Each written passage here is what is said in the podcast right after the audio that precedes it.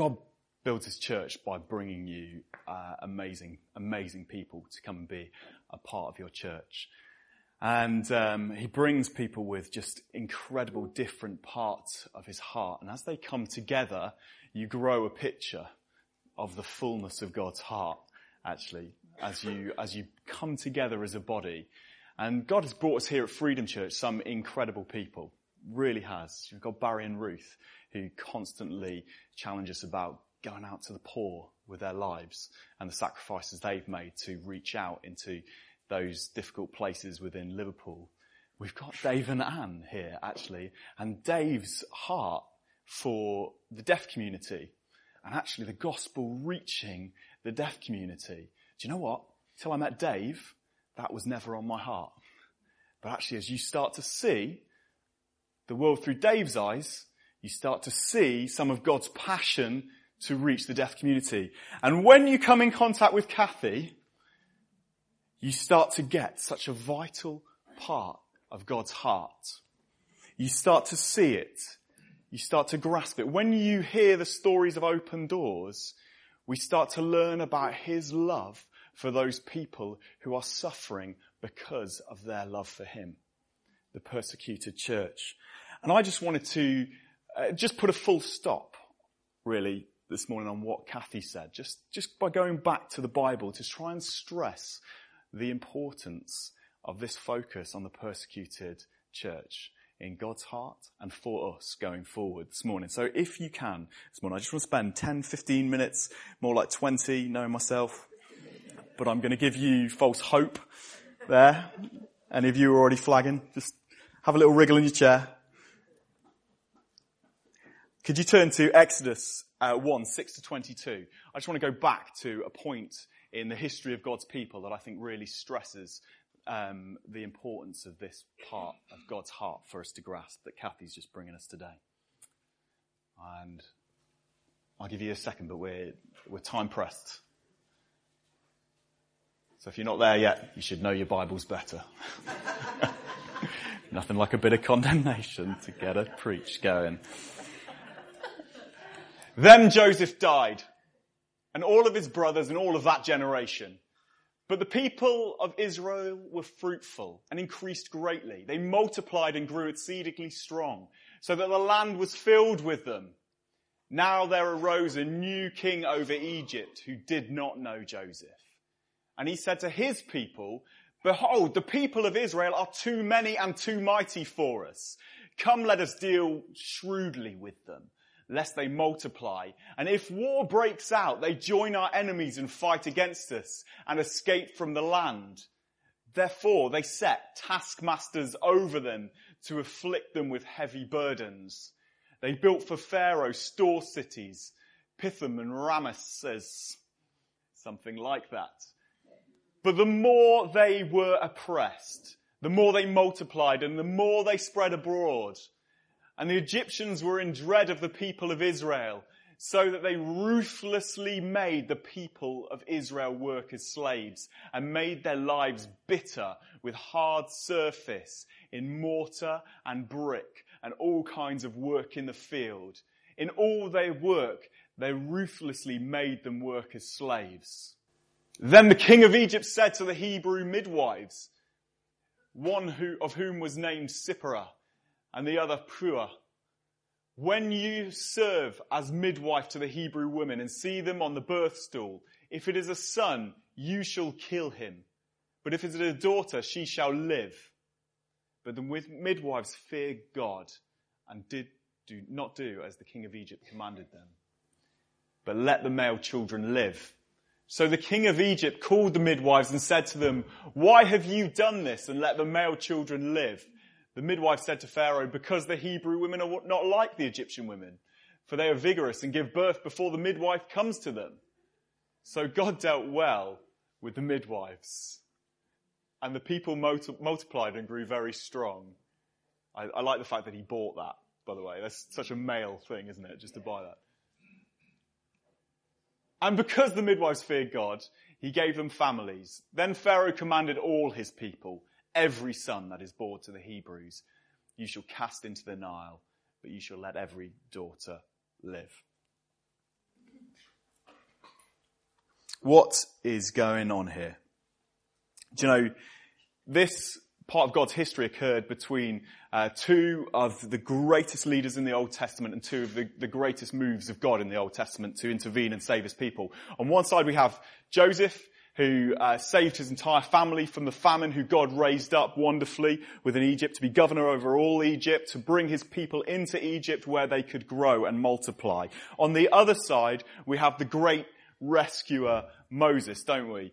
who, where God heard the cries of the people in this situation, then Moses stepped in and he brought them out to be a people in their own right. Wonderful, miraculous stories. But here, in this moment, they are suffering. Here, what we see is simple and stark. We see that actually as one, I don't know if this is helpful actually, but as one kingdom, God's kingdom of the Hebrew people begins to grow within another kingdom that is not following God, Egypt, fear and persecution come to oppose that growth.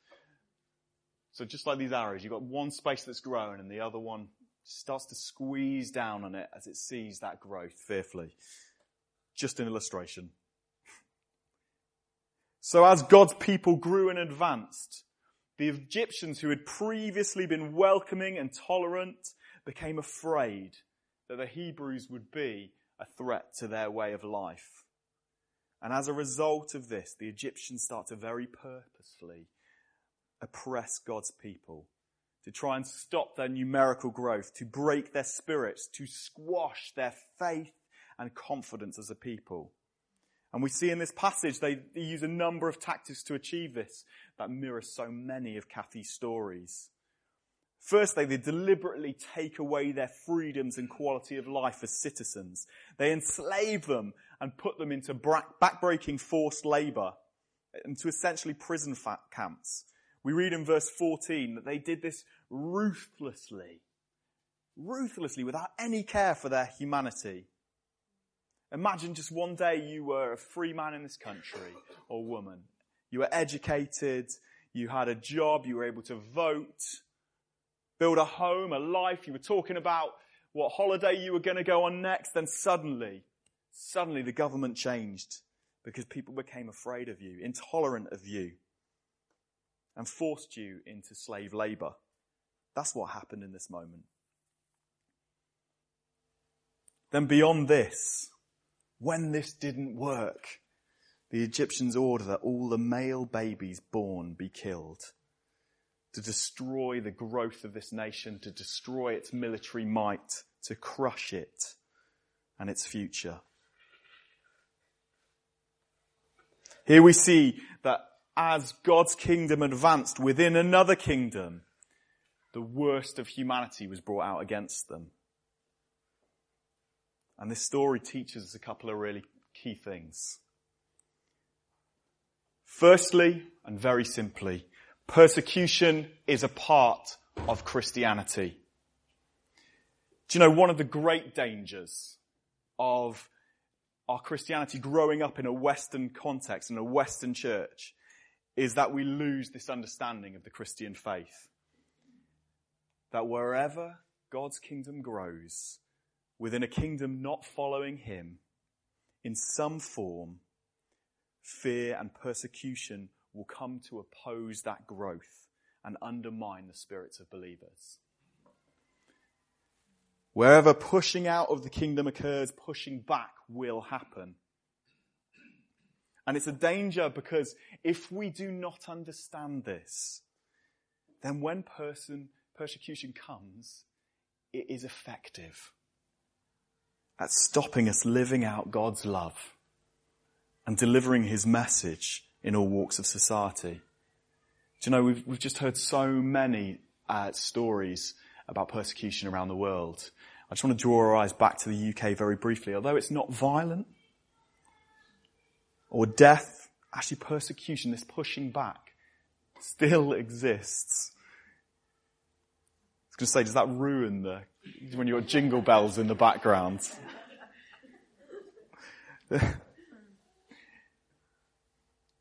Look, it's not as violent. I want to give it a word though. I think it's shame. Shame. You should be ashamed for being a Christian. You should be ashamed. I think increasingly in our culture, it's a culture where people are publicly shamed. Either to liberally step out of, or they step out of liberal boundaries of thinking, don't they, of what's okay and what's not okay, or they make mistakes. You get Twitter that convicts, don't you? Papers smear, and we judge harshly those who fall from pedestals. And we shoot people down who have non-conforming beliefs amongst friends and family. There's no way back for them. And increasingly in this culture, we see Christians in public places shamed for trying to work out their belief in these forums. And a fear grows of being a Christian. There becomes this pushing back of culture, doesn't there, against that Christian kingdom of God. What's happening? Well, the kingdom's growing in a kingdom that doesn't follow Jesus. And shame is a form of this pushing back and persecution. And I think we've got to name it to disempower it as well.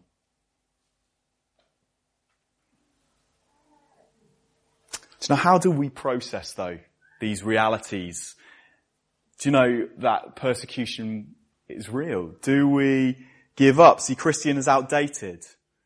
No, I want to say what passages like this Exodus 1 teach us is that right from the beginning, right from the very roots of God's plan to redeem this world by growing a people and a kingdom within it that affect it, persecution like this is shown to be expected.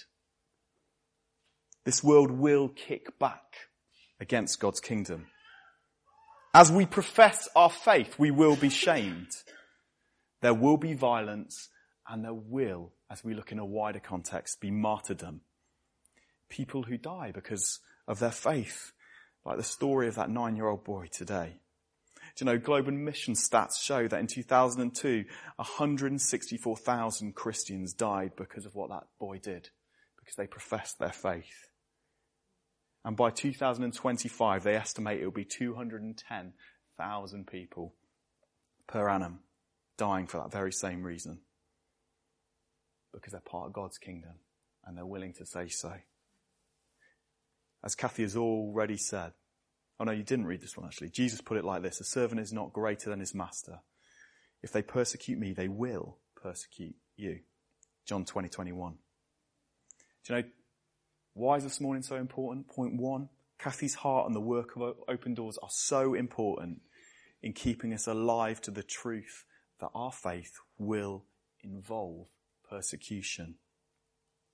Not letting us have a soft, fake version of Christianity that lets us grow soft and fake. When we build God's kingdom, kingdoms that don't know God will kick back. Secondly, secondly, this passage teaches us one of the key things about this is that God is made known in persecution. Just want to draw your eye to verse 12 here, which says this, but the more they were oppressed, the more they multiplied and the more they spread abroad. Do you know, whenever I chat to Kathy about stories of persecution in the world, so often the word that accompanies this is revival persecution, revival. She will say things to me like, horrible things are happening to Christians in Iraq, Matt. Do you know this? Horrible things. But they really know God. They really know Him and His love. And a revival is also breaking out there. Do you know, and what we see in this verse is that actually this is what we should expect to accompany persecution that as we stand fast in these times, persecuted times of kingdom advancement, he blesses those people who are enduring in it. With his presence, with his life, with his growth. That the blessing of his presence will come and secure us and carry us through even the worst persecution that comes. Do you know, there was a guy called Jim Patton who was a missionary to an unreached people in the New Hebrides in the late 1800s. And whilst he was a missionary, his wife died, his child died, and then one day there was a violent uprising on this island. And as part of this violent uprising, men came to come and kill him. And he had to go to a guy who he just wasn't even sure that he could trust to ask for his help because he was the only person he felt could get him off the island. And this guy said to him, yeah, listen, I will help you. Go and hide in a tree and wait till morning. And I will send my son to you and we will get you off the island. So he went and hid in this tree, not knowing whether this guy was really for him against him. And he writes this, the hours I spent in that tree live as all before me as though it was yesterday. I heard frequent gunfire and the yells of savages, knowing that I might die at any time. Yet I sat there amongst the branches as safe in the arms of Jesus. Never in all my sorrows did my Lord draw nearer to me and speak more soothingly in my soul when, like when, than when the moonlight flickered amongst those chestnut leaves. If it to be to glorify my God, I will not grudge to spend many nights alone in such a tree and feel again my Saviour's presence and to enjoy his consoling fellowship as I did in those moments. When you're suffering for Jesus and his kingdom, the King Jesus draws near. Jesus said, as Kathy did read, blessed are those who are persecuted for righteousness sake, for theirs is the kingdom of heaven. Matthew 5:10. What Kathy and Open Doors brings us is not only the mature knowledge that persecution will be a part of our faith and God's kingdom, but that we need not fear it. Because when it comes, the one we're pursuing with all our might will come as well, with all his blessing in those moments. Finally, this story teaches us one very important thing for us as Western Christians, was that where we have power to do so, we should help those being persecuted. We should take note of them and help them. I want you to just draw you to verse 17 here, where I'm going to draw this out. For the midwives feared God and did not do as the king of Egypt commanded them, but let the male children here live. Do you know the midwives in this story? The midwives are the absolute heroes of this story. Defying the most powerful man in the land because they feared God more. What they did here was they used what little power they had, what little authority they had, to help those who had none.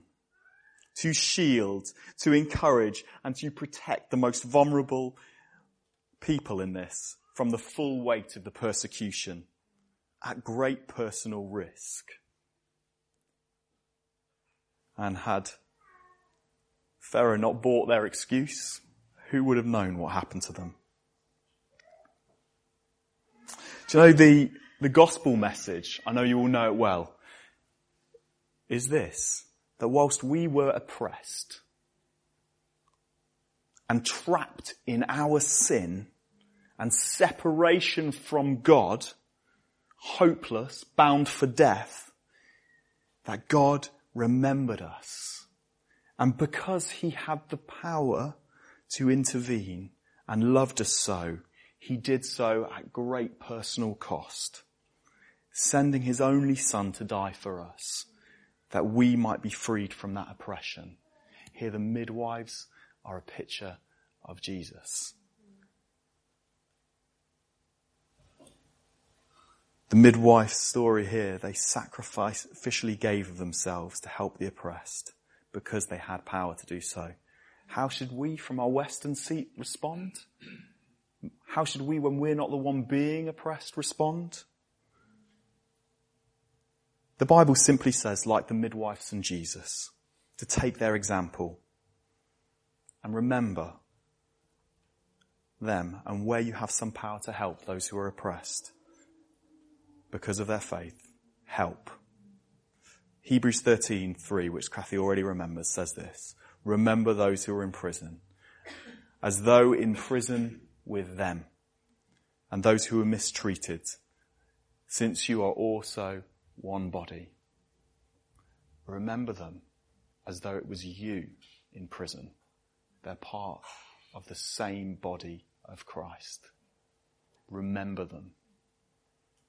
Do you know, I felt so, even though it's just a very short one, I felt so deeply challenged when preparing this talk. How, how much thought, how much time in prayer, how much help do I actually give brothers and sisters in other countries who are undergoing the worst sort of persecution? How much am I like those midwives?